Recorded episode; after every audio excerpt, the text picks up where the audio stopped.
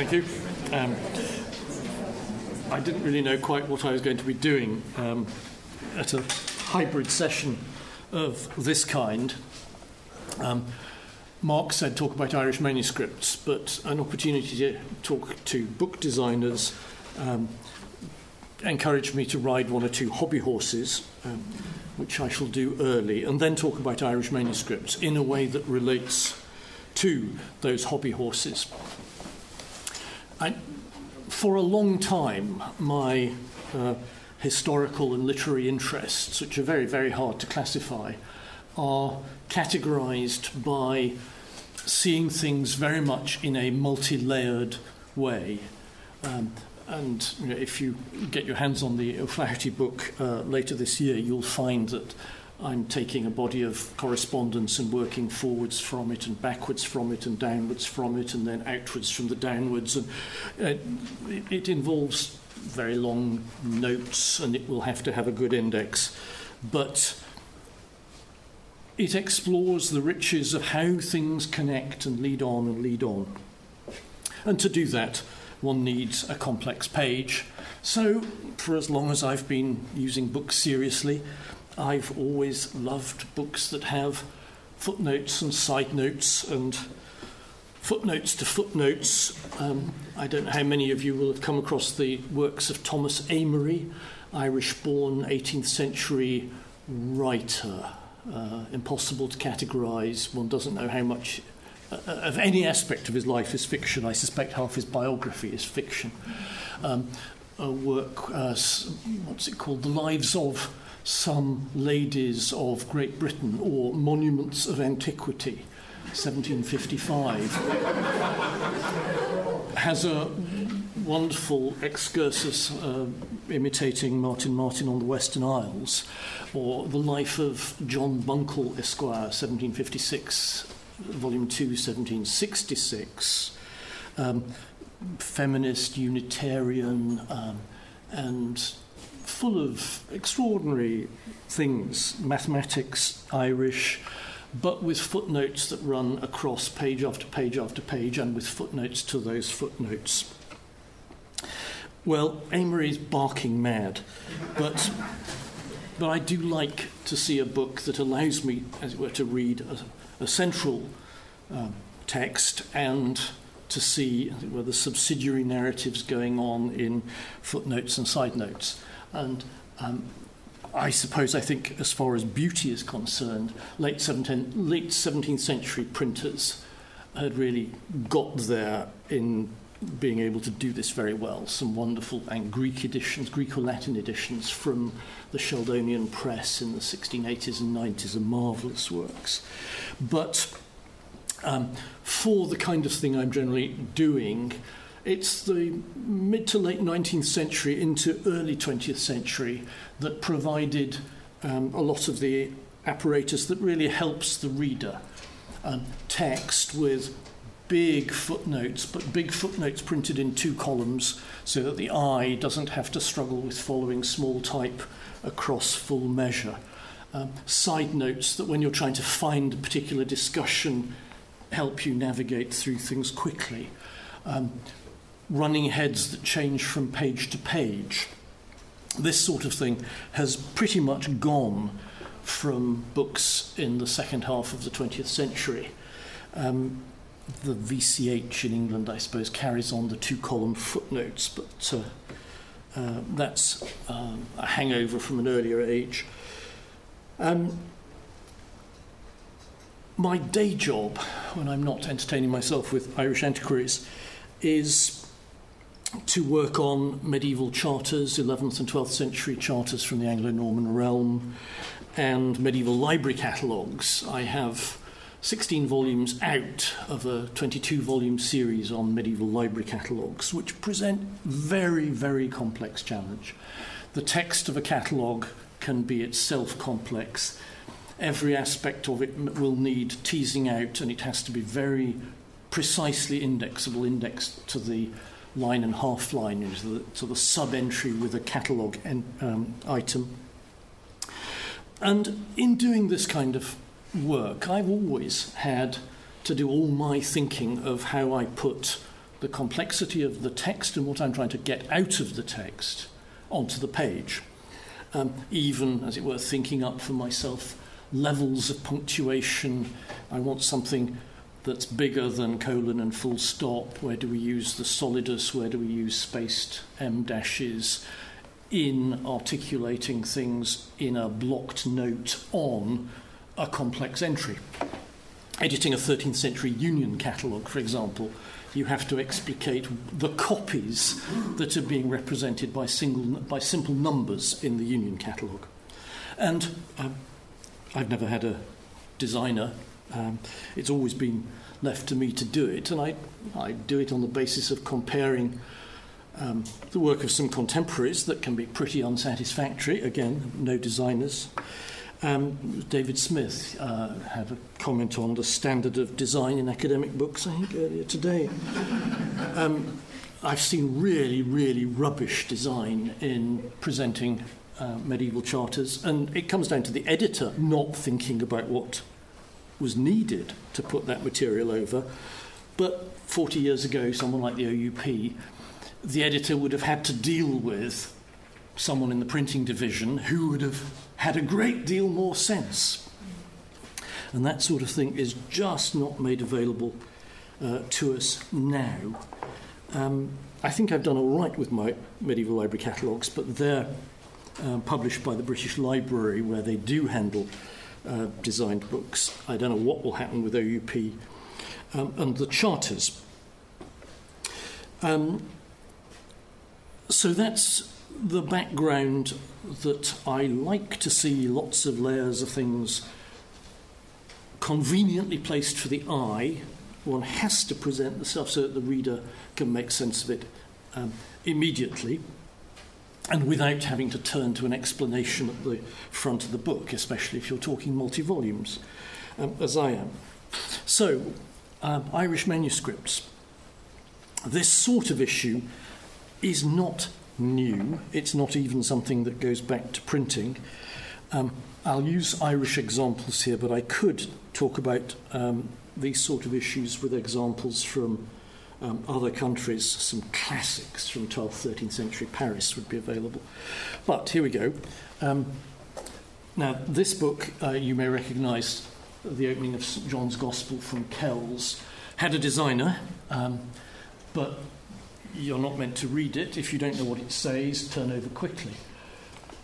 In principio erat verbum, and then at the last line, I'm saying et verbum because I know the next page begins erat. In the beginning was the Word, and the Word over the page was with God. Uh, but you're not there to read it. You're there to engross yourself in uh, all this uh, intricacy if you ever got the chance to see it. The last 50 years, this has been more accessible than it ever was before. And surely the maker of it could never have foreseen that level of accessibility.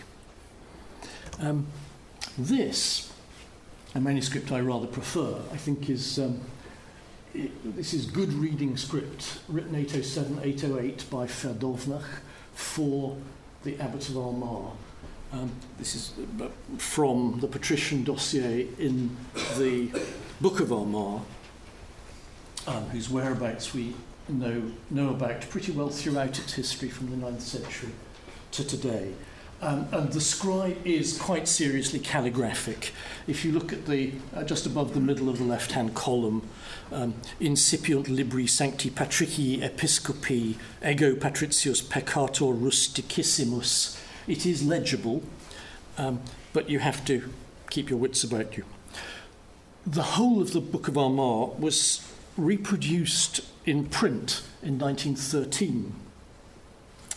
And the editor must, I can't imagine what his transcript looked like, but the signals to the printer to use outsized letters and so on must have made it an extraordinarily difficult typographical job to represent the manuscript page by page, line by line, word by word, letter by letter, including alterations and marginal notes like the Z you see at the top right. Um, you can uh, parallel, put the two in parallel Potiti the name of Patrick's grandfather, Potiti, with these extraordinary calligraphic T's. You won't find that Z like T um, elsewhere. This is a scribe who was aiming to look good as, as well as, I think, be readable. Um, this is another scribe in the same manuscript, Scribe A, and he's taking advantage of the complete power that you have in manuscript uh, to lay out your page ad hoc as he wanted. He's got a list of names and he's planned them into three columns, taking up more or less the space of one column. He's eaten into his uh, margin, but he's not uh, reduced the width of his left hand column. And it, it finishes. Um, doesn't, the list doesn't continue on the next leaf. So he must have counted up his names. He's got a couple in the, the lower margin. He decided that three columns was the best fit, but he could have decided to spread over onto the next page um, or lay it out in other ways if he'd wanted to. Um, that's simply the same thing translated into print. And you can see from the print that the number of words in those columns is actually slightly denser. He's ignored his line rulings to some extent and gone down. But if I go back, you don't see three or four lines in the bottom margin in the manuscript in the way that you do in the printed copy. Um, that's just a, a leaf for which I've got no reproduction of the manuscript. Um, with the genealogy from the beginning of St Matthew's Gospel, and he's using quite a lot of um, spacing there.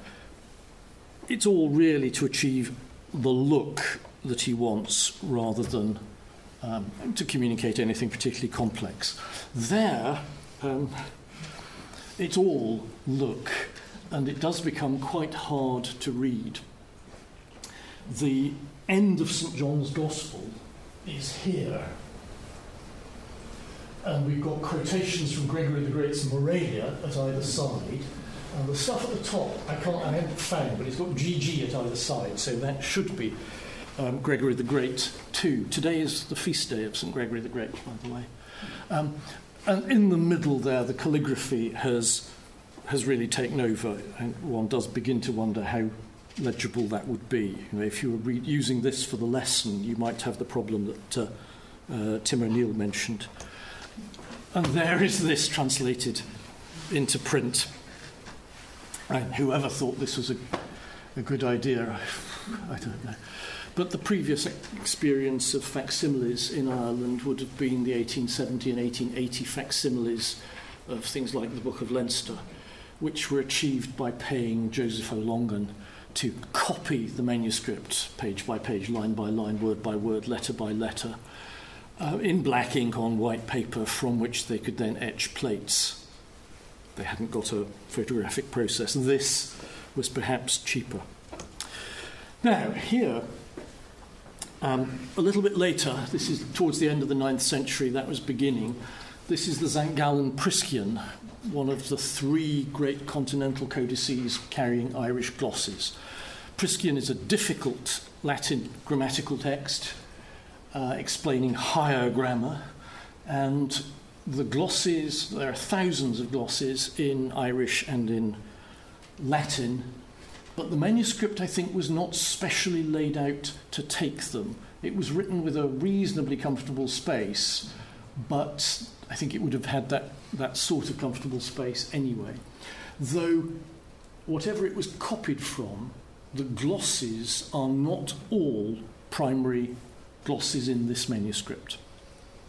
There are linguistic forms in the glosses that take you back to archaic Irish rather than Old Irish, so they would have been written down 200 years earlier than this. So the glosses are being copied, possibly from the exemplar, possibly from a second copy of the same work. Um, that just gives you a bit more detail.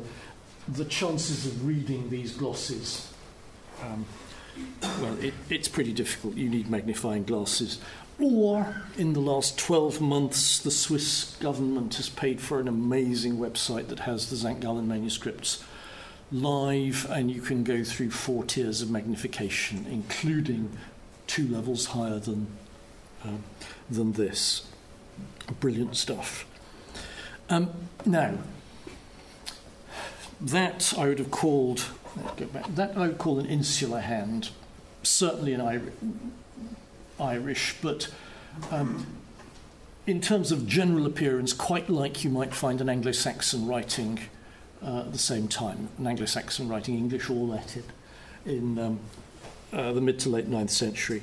Whereas here we've got gone distinctively Irish, and you have a very big formal text script. This is the Psalter of St. Caimín. Um, you have some interlinear glosses, see uh, but not every line by any means is glossed. You have outline as annotation at the top in a smaller hand, and this marginal annotation running all the way round. This is um, late 10th century, beginning of the 11th century. It's the, the first manuscript after a period of silence, really. And then this takes us a bit later from um, I uh, pinched this from Irish Script on Screen, which is another wonderful resource. Um, it's the Franciscan copy of the Irish Liber Hymnorum, Killiney A2, I think, um, now in UCD, of course. And the text is the Altus Prosator from the late 7th century Latin stanzas, and after each stanza, you get a block of annotation.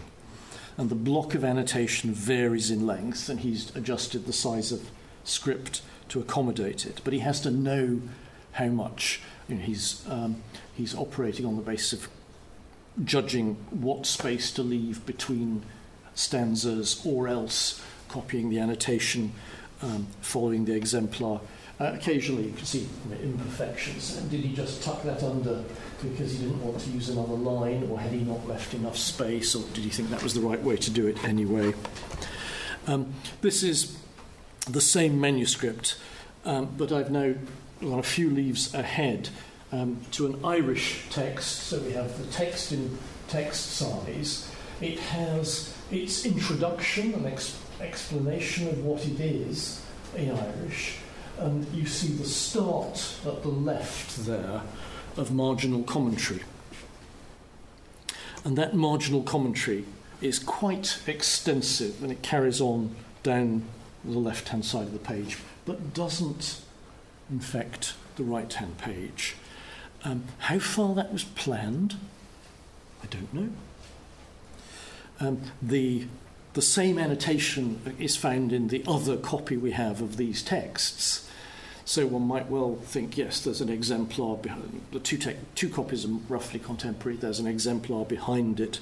At some level, there ought to be planning behind these.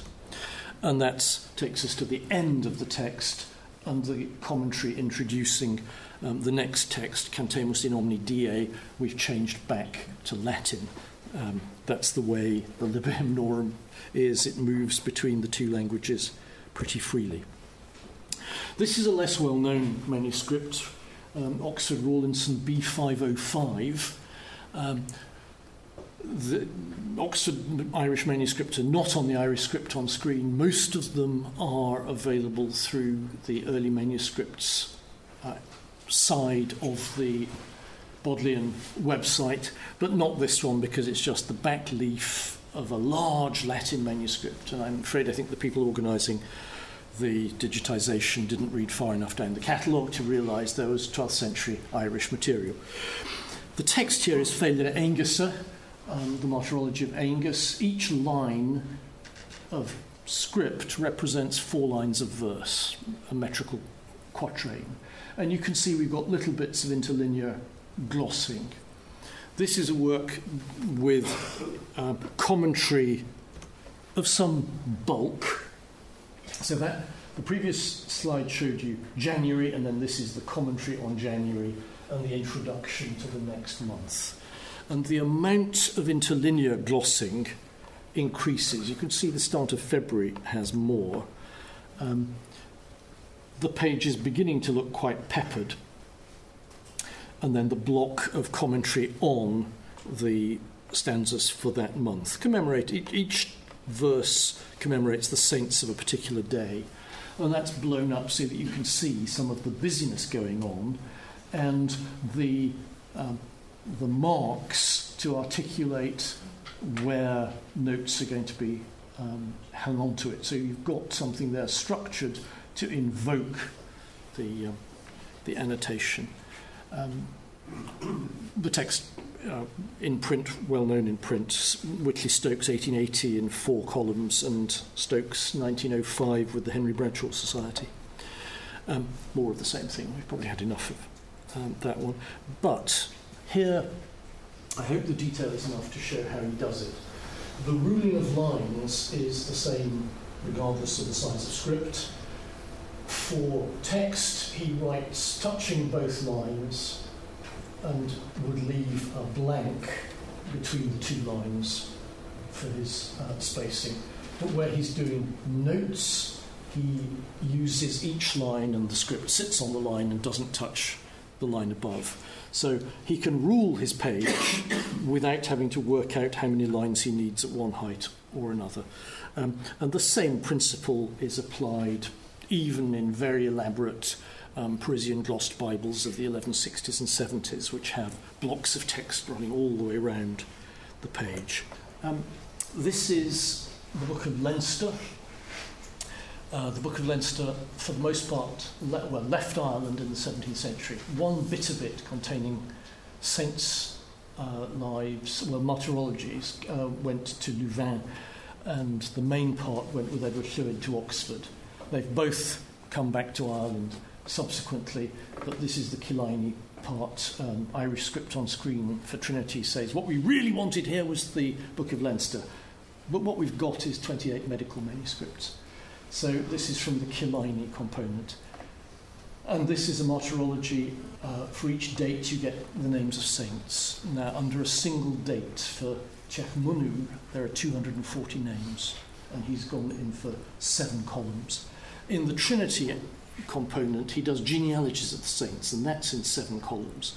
But if, if he's got this saint uh, traced back 30 generations and his 15th cousin, he'll trace the cousin back 15 generations and then use a signe de renvoi to tell you where you go to find the earlier 15 generations. So he was saving on space, but he hadn't really worked out how to lay out genealogies.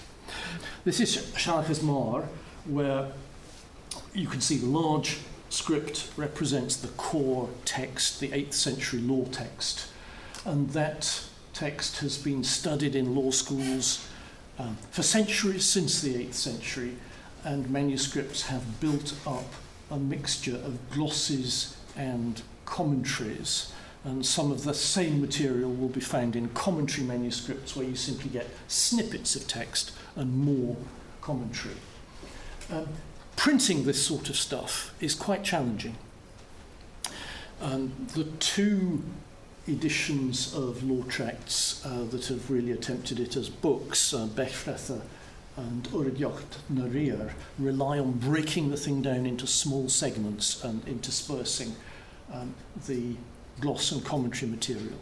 But they have also these days to introduce a translation. And the, the texts of these um, law tracts is really quite difficult to understand.